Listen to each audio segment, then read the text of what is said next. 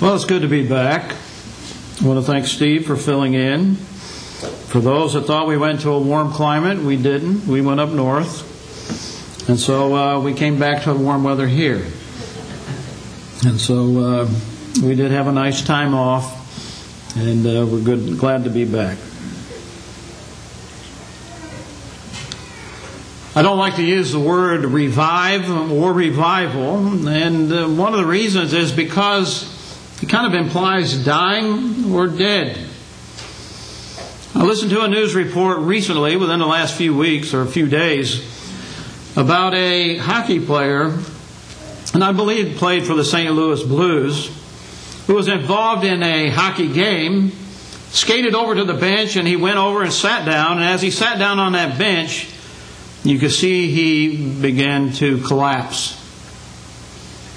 Paramedics and team trainers all rushed to his side.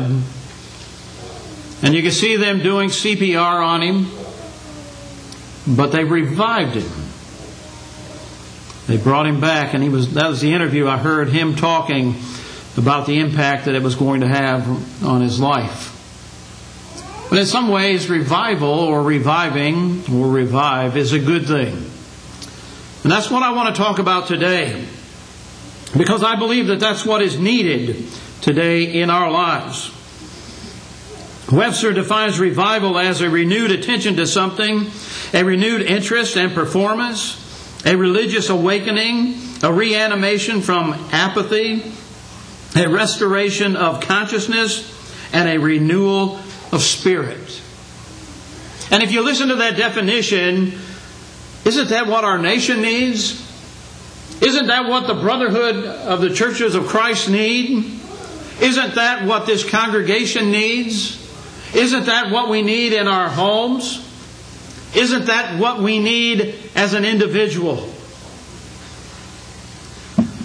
If the church is going to continue to be the kingdom of God, then we need to have a revival.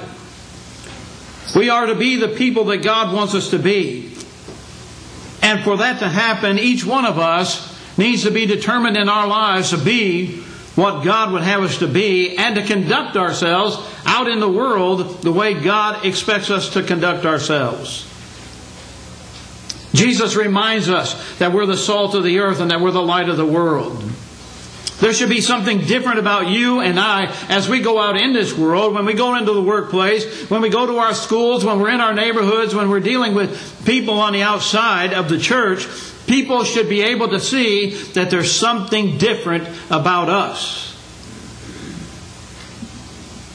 And so, yes, we need a revival. We need to be revived. And we're going to look at one that took place today. I hope you opened your Bibles to Acts chapter 2. If you haven't, open your Bibles to Acts chapter 2. If you did not bring a Bible with you, there should be one in the rack in front of you. Take that Bible out and look at Acts chapter 2 because that's where we're going to be talking, what we're going to be talking about. Not a revival of a country, but a revival that took place in the city of Jerusalem. Where people were awakened. Where people rose up and did the right thing because the gospel of Christ had been preached. And we'll see on this occasion that yes, we can change the world. And yes, they did change the world. We've allowed the world to defeat us in saying that we can't change the world. We can change the world just like they did. In fact, if you read over further into Acts, guess what it says? Those people that have turned the world upside down have come hither. So don't tell me that we can't change the world. The question is are you ready? Do you want to change the world that we live in? Do you want to change your life?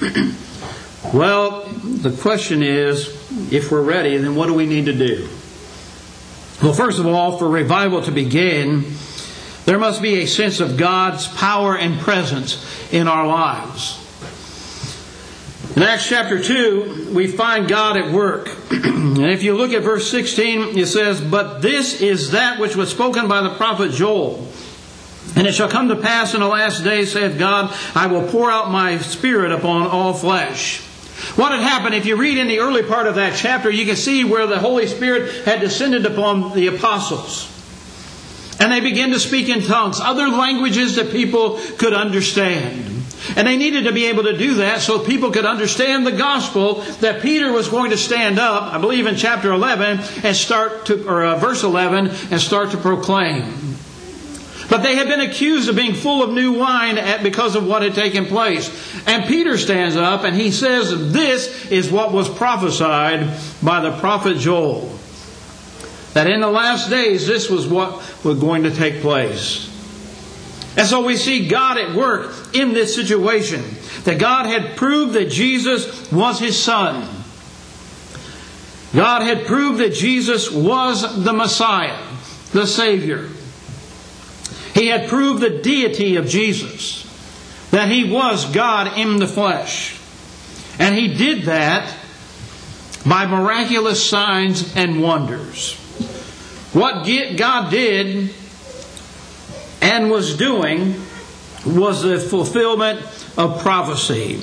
In Acts chapter 2 and verse 22, it says, Ye men of Israel, hear these words Jesus of Nazareth, a man approved of God among you by miracles and wonders and signs, which God did by him in the midst of you, as ye yourselves also know. So God proved who Jesus was by the signs and miracles that had taken place. We talked a couple of weeks ago about what Jesus did, how he had raised the dead, how he had healed the sick. And all of those things were to prove that he was the Son of God. That wasn't his purpose for coming to the earth. His purpose to come to this earth was to seek and to save the lost. And so he did that, and God proved that he was from God by signs and miracles. We also see that in verse 23 that Jesus dying on the cross was preordained or planned by God. In verse 23 it says, Him being delivered by a determinate counsel and foreknowledge of God, ye have taken and by wicked hands have crucified and slain. So we see the power of God at work. We see the, God, the plan that God had from the foundations of the world that Jesus would come to this earth and that He would die for the sins of mankind. We see that that was fulfilled. And that was God's plan and purpose for Jesus to come to the earth. We find in verses 24 and verse 32 that it was the power of God that raised Jesus from the dead. It tells us in verse 24, whom God hath raised up, being loose the pains of death, because it was not possible that he should be holden of it. And then down in verse 32, 32 it says, this Jesus hath God raised up, whereof we all are witnesses. I don't know if you know it or not. Most of us do. But what Paul or Peter is preaching here is the gospel of Christ. The fact that Jesus died, that he died for our sins, and that he was buried, and that he arose victorious over the grave. That was the plan that God had. And that was the plan that Jesus said that the apostles were to go into the world and preach. We see that God had exalted him to a position of authority at the right hand of God. In verse 33 of that same chapter, therefore, being by the right hand of God exalted and having received of the Father the promise of the Holy Ghost, he has shed forth this which ye now see and hear. So Jesus comes to this earth. He dies on the cross and he dies for the sins of man. Why should people believe that? Well, the reason is because God had proved that he was the Messiah by those miracles that were being performed or had been performed. He proved that Jesus was his son.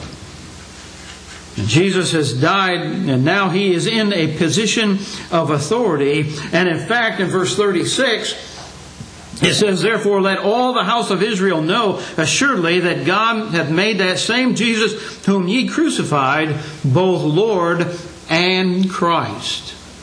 So here we see in this very short sermon, about 25 verses, that Jesus died, that he was buried, and that he rose victorious over the grave, and he's now ruling and reigning at the right hand of God. And that God has made him both Lord and Christ. There will be no revival in our nation, in our church, personally, until we acknowledge that God is at work in our lives and in, in the church. That was necessary to see God at work on the day of Pentecost. Why is that important? Because when we leave God out, guess what? We die. We wilt away, just like that flower, those flowers in that pot that we saw there in that first picture. Kind of wilt away. We're nothing. If Jesus is not who he claimed to be, Paul says we are of all people most miserable. And so Peter is proclaiming the good news about Jesus Christ. And until we restore God to his rightful place in our lives, we must know that visiting once a week isn't going to do that. And until we put God first in our lives, there's not going to be a revival. It isn't something that we do on Sunday morning. It isn't something that we do on Sunday night. It's not enough just to be here on, when the doors are open. It is something that needs to play, take place in our lives every single day. Look at what it says in verse 46. In verse 46, it tells us there, and they continuing daily with one accord in the temple and in breaking of bread from house to house, they did eat their meat with gladness and singleness of heart, praising God and having favor with all the people, and the Lord added to the church daily such as should be saved. They continued daily. They did that daily. And until we acknowledge that God is active in our lives and make Him a, a, a priority in our everyday life, we're not going to awake. We're not going to be revived We'll just continue to exist. You look at the church in Jerusalem, and you can see a difference. About 3,000 souls that were baptized. You can read on that there was a multitude that were baptized. There, then you can see that there was about 4,000. And I've read estimates where they say that there was about 25 to 30,000 people that obeyed the gospel in the city of Jerusalem. Now tell me we can't change the world. Tell me you can't change the world. Should it be any different for us today? Shouldn't God be active in our lives every single day? Shouldn't He be a priority on Monday, Tuesday, Wednesday, Thursday, Friday, and Saturday, along with the first day of the week? Amen. Or do we prefer that God stay here at the church building and we visit Him when we want to? Do we want to consider this his home? You know, we just go visit him at the home. No, we want to take him home with us. We want to take him to work with us. We want to take him to school with us. We want to take him everywhere we go. Why? because Paul tells us in 1 Corinthians chapter 10 and verse 31 whether therefore we eat or drink or whatsoever ye do, do all to the glory of God. Can you find something that's any more simpler than eating and drinking? We all do that, don't we? We eat and we, we, we drink fluid. But Paul says, even when you do that, glorify God. Let God be seen in that. Be thankful for the food that you have. Let people know that God has blessed you. Realize that when you're partaking of that food that we eat in the morning and afternoon and evening. In fact, we're supposed to do all in the name of the Lord. God must be ever present in our family life, in our business activities, in our entertainment choices, in the churches, and in everything that we do in this life. So we need to recognize the presence of God and His power. That He can still move and work today if we will allow Him into our lives. Second, for revival to occur, Jesus must be preached. The Apostle Paul said in Romans chapter 1 and verse 16, I'm not ashamed of the gospel of Christ, for it is the power of God unto salvation. He realized the power of that gospel. It was that gospel that Jesus said, Go into all the world to preach. And it's that gospel that we see preached here on the day of Pentecost in Acts chapter 2. In 1 Corinthians chapter 1 and verse 17, Paul said, For Christ sent me not to baptize, but to preach the gospel not with the wisdom of words, lest the cross of Christ should be made of none effect. It's amazing when people read that passage of Scripture that a lot of people, all they get out of that is that Paul wasn't sent to baptize. Well, guess what? None of us were sent to baptize. We're sent to teach. And as a result of that teaching, people obey the gospel. Jesus said, Go ye therefore and teach all nations, baptizing them in the name of the Father, Son, and the Holy Ghost, teaching them to observe all things whatsoever I commanded you. Lo, I'm with you always, even unto the end of the world. So what's he saying? We go teach, we go and we preach. And when people want to be obedient to that gospel message, then guess what? We baptize them into Christ as a result of those things that we taught them from God's Word. The focus of Peter's sermon in Acts chapter 2 is Jesus Christ. In fact, Jesus is the focus of the entire Bible. I don't have time to go back in the Old Testament and look at all the, the things that are said about Jesus. But John chapter 3 and verse 16 tells us, For God so loved the world that he gave his only begotten Son, that whosoever believeth in him should not perish, but have everlasting life. In John chapter 14 and verse 6, Jesus said, I am the way, the truth, and the life. No man cometh unto the Father but by me. In Acts chapter 4 and verse 12, Paul says, or Peter says, Neither is there salvation in any other, for there is none other name under heaven given among men whereby we must be saved. The message is that Jesus is the answer to the sin problem that we have in our lives. That without Christ dying on the cross, you and I would be lost.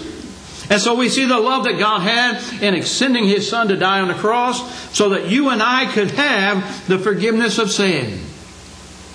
If you read the rest of the book of Acts, I want you to do that, but notice when they preach sermons in that book, what do they preach?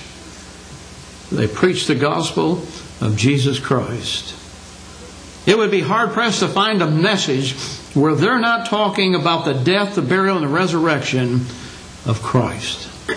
that's the important message. Why? Because that's what He did for your sins and my sins and all of mankind's sins. Paul writes in 1 Corinthians chapter 2 and verse 2, For I am determined not to know anything among you save Jesus Christ and Him crucified for revival to come to the church here at our congregation or anywhere else for that matter, we must preach Jesus Christ. The focus must be upon Him. Sermons on issues, activities, methods, social graces, they have their place. But none of them tells us what we need to do to be saved.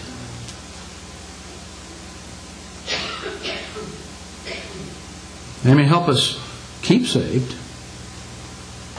They don't tell us how to be saved. Think about when I talked about or had the series on the fruits of the, the fruit of the Spirit. That just tells us how to be a faithful Christian. Doesn't tell us how to become a Christian. The gospel message is what tells us what we need to do. and all those things are good, but preaching Christ and Him crucified is the only thing that can save souls. The Jerusalem revival began with a sermon on Jesus, a sermon on His death on the cross. his burial, and his resurrection. And their proper response to the grace that God was going to extend to them. That's what we need to hear from our pulpits around this world, across this nation. The gospel of Christ is the only thing that can make this world better. You think about it. You got a lot of politicians out there today that are promising the moon. None of that's going to save your soul.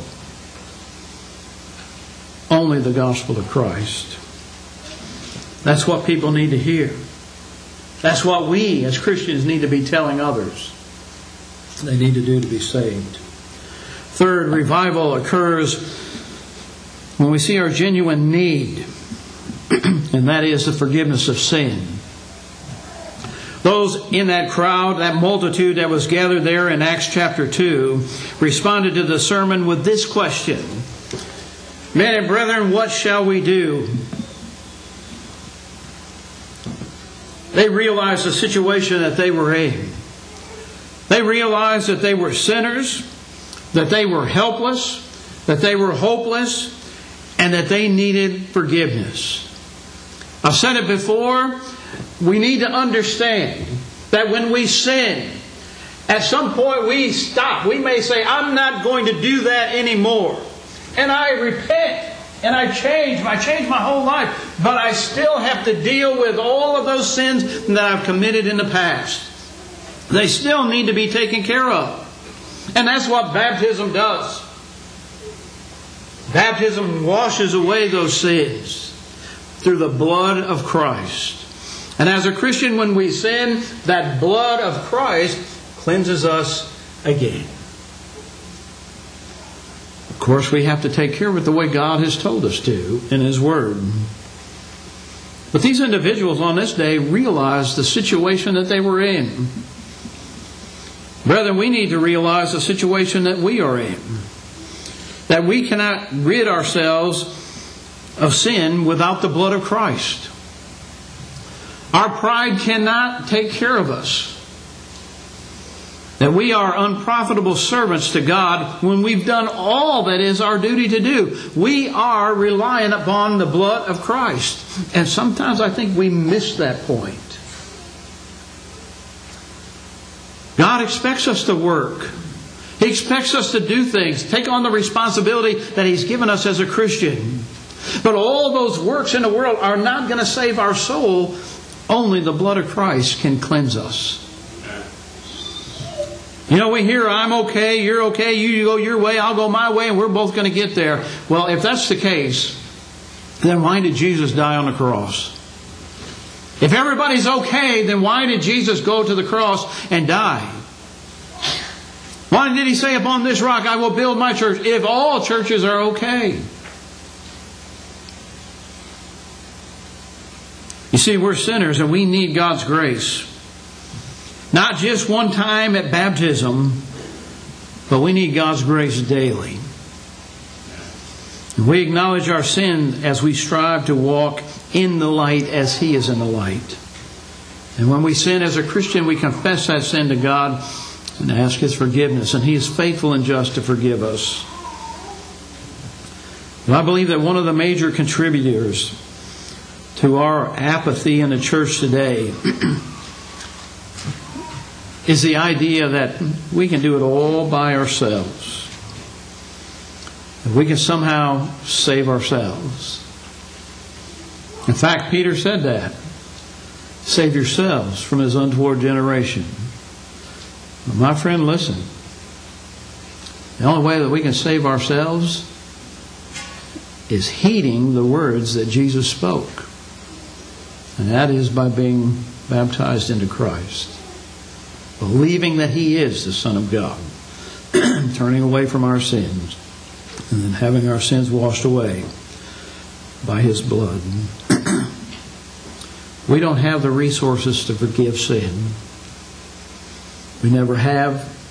It's only the blood of Christ. And we must come to God with a broken and contrite heart, We must have the attitude that Paul had, oh wretched man that I am. And I must be coming admitting, acknowledging, and confessing my sin in response to God's grace. all of our works, all of our corporate righteousness cannot forgive sin. Only the blood of Christ. Do we know why? And do we know why churches have no revival today? Because we won't admit our sin. We don't want to say we've sinned. In fact, that's one of the hardest things for people to do. In fact, if you go back in the Old Testament, you will find very few individuals that when they're confronted with their sin will say that I have sinned. Most will come up with some excuse of why they did what they did. And isn't that what we hear quite often today? It's not my fault, it's somebody else's fault. Our pride just will not allow us to say, I have sinned before God.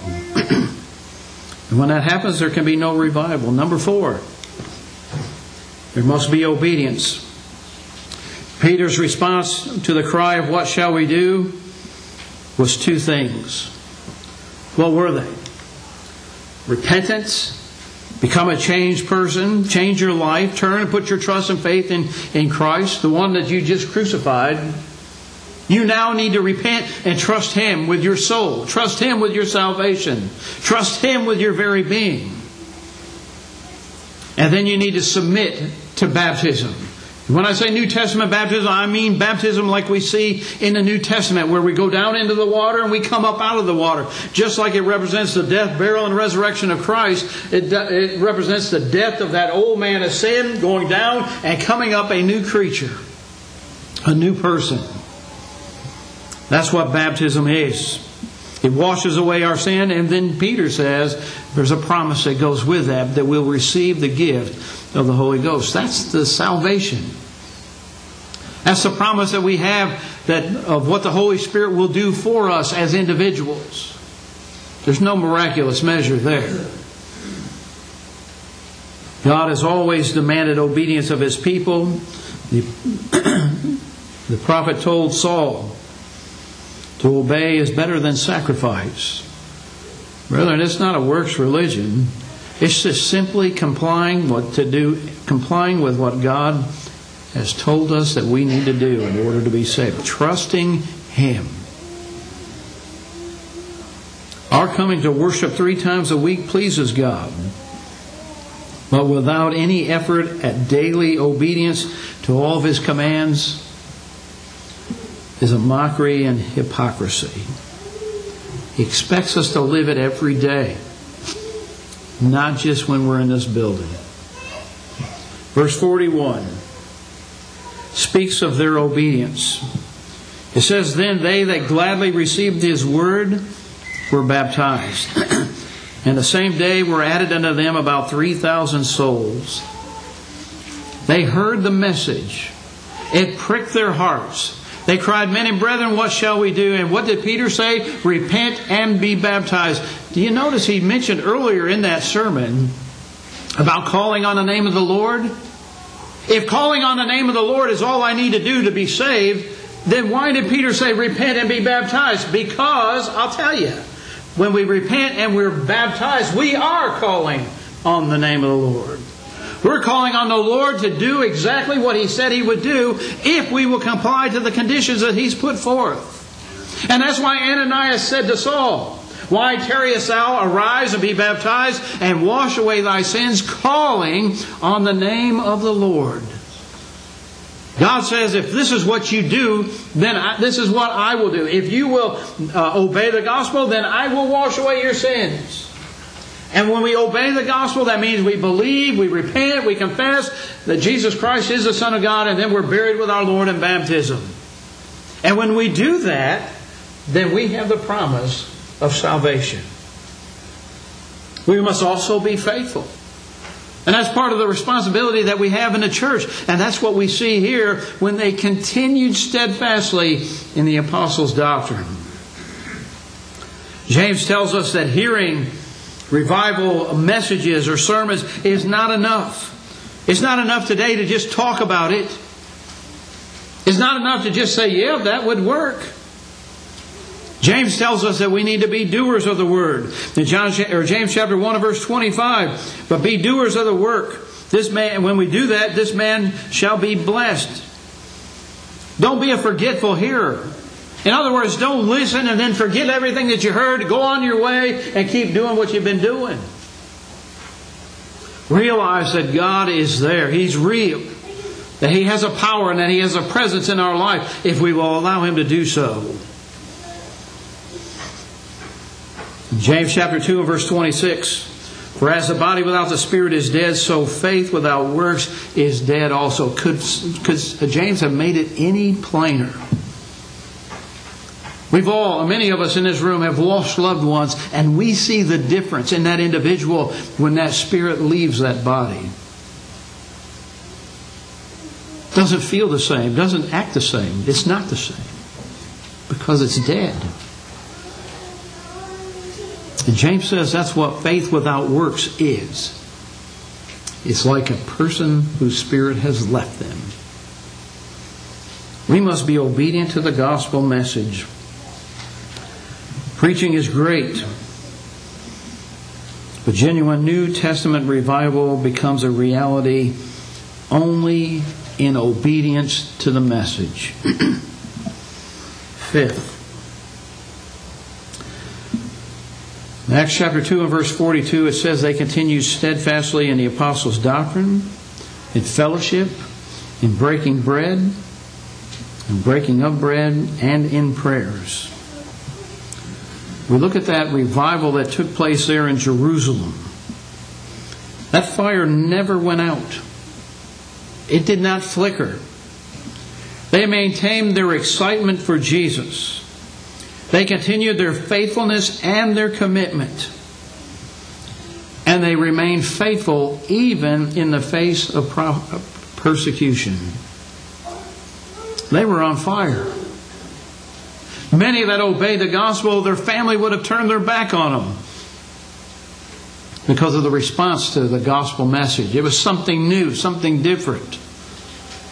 But yet, with enthusiasm, they accepted and obeyed the gospel. They accepted the message that Peter preached and they changed their life. In fact, in Acts chapter 8, verses 1 through 4, we find that when persecution arose, they went everywhere preaching the word. Were they on fire? Were they excited about the presence of God in their life? Were they excited about the gospel message that their sins could be washed away? Couldn't keep them quiet. They went everywhere spreading that message. Revival brought about continued faithfulness, a continued commitment, because it tells us that they continued steadfastly in the apostles' doctrine, in fellowship, in togetherness, in the Lord's Supper, and in prayer. We're not just talking about Sunday morning going to church faithfulness. We're talking about a continual faithfulness, a daily faithfulness that makes a difference, a commitment that makes a difference in our life, a commitment to Jesus Christ.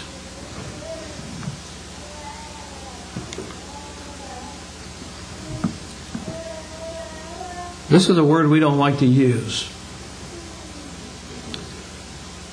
But in verse 43 it says, And fear came upon every soul. And many wonders and signs were done by the apostles. I believe that New Testament revival demands that we fear God. That we hold Him in awe that we realize that yes, He did those miracles. Yes, His Son died on the cross. Yes, He created this universe. And yes, He is a force that we're going to deal with at the end of our life. We want to stay away from that. We're supposed to fear God. That is supposed to be a healthy respect for God. Well, that sounds really nice and beautiful. But let me just say this. I'm sure that all of us have been in the presence of someone that we knew held our uh, fate in their hands. Are you afraid of a police officer? I'm not afraid of a police officer. But when they pull me over, guess what? I realize they have the power that they can take me out and slam me up against the car and put the cuffs on me and haul me away. So I have a healthy respect in the sense that I'm in awe of what they can do. I realize that I will have to deal with them if I speed or if I do something that I'm not supposed to. And the same is true with God that when I violate His law, I may get away with it today, I may get away with it tomorrow, but eventually I'm going to stand before Him. And when we see all the things that He does and has done, all the things that He's created, shouldn't that cause us to look and say, Oh, I, I, that's, I marvel at how powerful He is. And I'm going to stand at the judgment before His Son.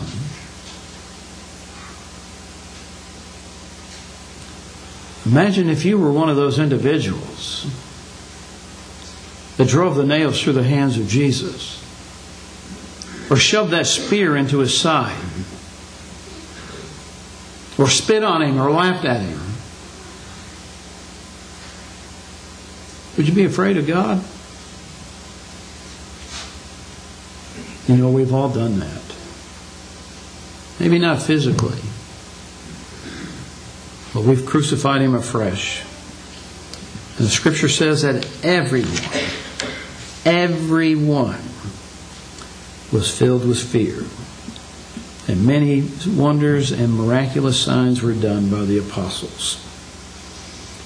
You see, the church saw God all around them, both in the miraculous and in the non miraculous manner. How many of us stand in fear of God today? How many of us really look at God as more like the old happy grandfather who's just there to say good job and pat you on the head? How many of us look at God as like Santa Claus who just gives us whatever we want? That He's just there. But how many of us stand in awe of His divine nature? and His providential workings in our world? Do we see Him in the sunrise and the sunset? Or do we just take Him for granted for those things? Do we see Him in the face of brothers and sisters in Christ when we look at them? Perhaps if we did see God in their face, we wouldn't talk about them behind their back. In the healings that take place in our bodies and in our souls, do we insist that it's the doctors that do that and the counselors get credit for healing our bodies and forgiving our guilt? Do we see Him working all around all the things that take place in our lives for good to benefit us?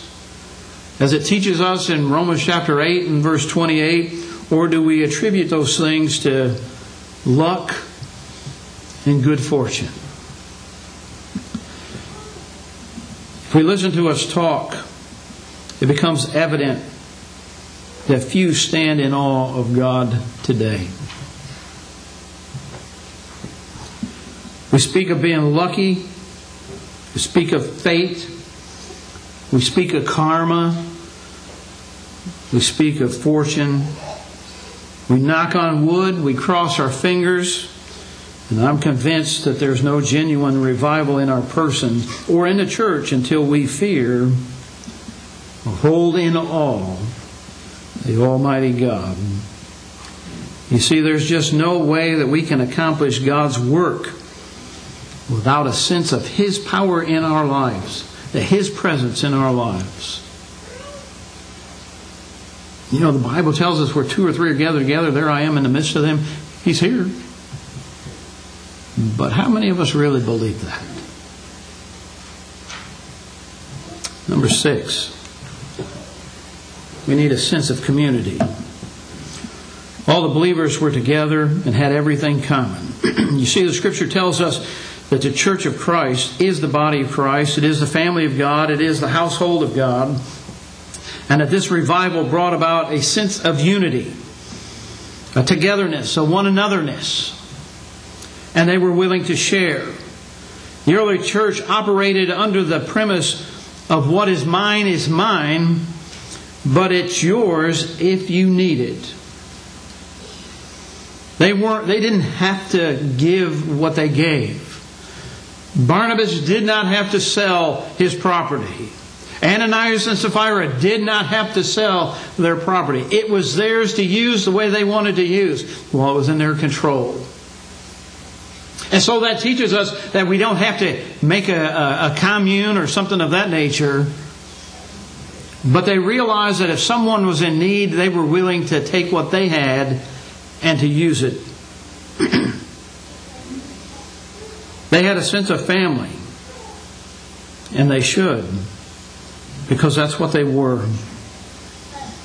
Modern day religion or revivals in our churches have been paralyzed by self centeredness, by competition between members, and things of that nature.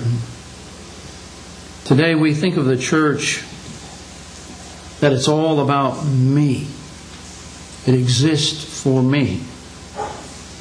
Today we have a sense of what is mine is mine, and I'm going to keep it all and keep it at all cost.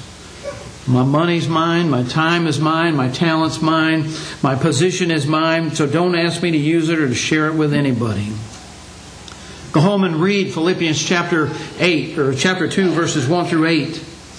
And there you see the attitude that Jesus had. Tells us that that's the attitude that you and I should have. We will not have a New Testament revival today until we have the mind that Christ had until we have Him in our lives, we're not going to change. Until we realize that we are servants, that we are united because we are family, that we are the family of God, and that we are together. And finally, let's ask the question what is the results of genuine revival? I think verse 47 tells us. Look at it again. First of all, God is praised. Praising God and having favor with all the people. As I mentioned earlier, Jesus said that we're the salt of the earth, the light of the world.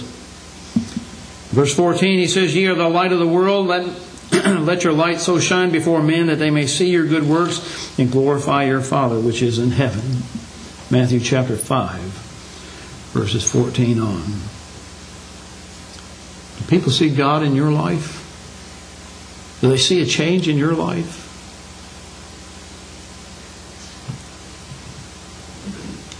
Number two, the church was respected. Do you know why the church is not respected today? Because there is no revival.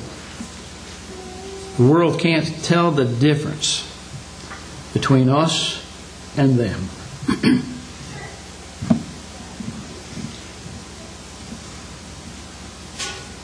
We all look alike. The Jerusalem church impacted the world. The world changed. Jerusalem was never the same. We've bought into the idea that we cannot change the world. The problem is we've allowed the world to change us, to change the church. What did Paul write to the Romans? The church at Rome? Be not conformed to this world, but be ye transformed by the renewing of your mind, that ye may prove what is that good and acceptable and perfect will of God. Don't be like the world. You be different from the world. But how many of us tomorrow, when we go out into the workplace, go out into school, go out into our community, we're going to act just like everybody else. We're going to do everything that everybody else does. We're going to talk like the world. We're going to laugh about the things that the world laughs at. And we'll never mention the word Jesus to anyone. Paul tells the Philippian church in Philippians chapter 2 and verse 15, and us, by the way, that ye may be blameless and harmless, the sons of God, without rebuke, in the midst of a crooked and perverse nation, among whom ye shine as lights in the world. They lived in a wicked world too, just like we live in a wicked world. But Paul expected them just like Jesus expected them to shine like lights. Be different. Stand out because of your faith in God. It doesn't mean that you have to walk around with, with verses tattooed on your forehead.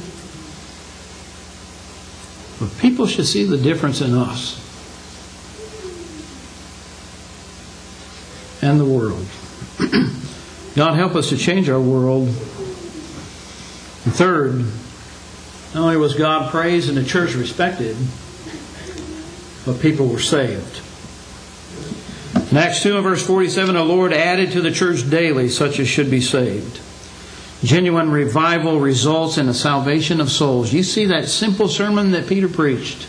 Now, I know he preached a little more than those 25 verses because it goes on to say, with many other words did he testify. So he spoke other words, he said other things.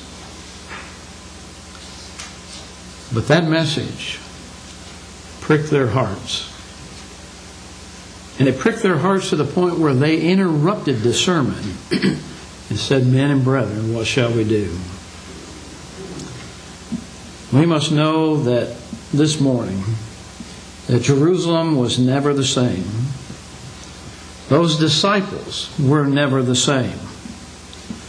And that the world was never the same because of that event that took place on the day of Pentecost in Acts chapter 2. And there is no doubt that the greatest need for our nation, for our churches, for our families, and in our personal lives is a New Testament revival in our hearts. Second Chronicles chapter 7 and verse 14 it says, If my people which are called by my name shall humble themselves and pray and seek my face and turn from their wicked ways, then I will hear from heaven and I will forgive their sins and will heal their land. Brother, we need to take the message out to the world. We need to be determined from this day forward that we're going to be the salt of the earth, that we're going to be the light of the world, that we're going to let our light shine in this crooked and perverse world that we live in. We need to be determined that we respect the church to the point where we're willing to talk it up when we go out into the community and tell people about our Lord who died for our sins and their sins so that they can have that same hope that you and I have. The question is, do you have that hope? Maybe you're here this morning and you're not a child of God. That same message that saved souls and on the day of Pentecost in Acts chapter 2 is the same message that can save your soul today. That Jesus died for your sins, that he was buried, and that he rose victorious over the grave. And if you will die to your sin, be buried with him in baptism, you can have your sins washed away. Read Romans 6, verses 1 through 6, and you see the picture of what baptism represents. So this morning, if you're not a Christian, we would encourage you to become one. If you have any questions, I'd be more than happy to sit down and, and, and answer those questions. Maybe you are a Christian and you haven't lived as you should. You haven't been that light. You haven't been that salt. And I would encourage you to change. Don't just talk about it, do it. You have that opportunity to come and have a seat up here on the front row while we stand and sing.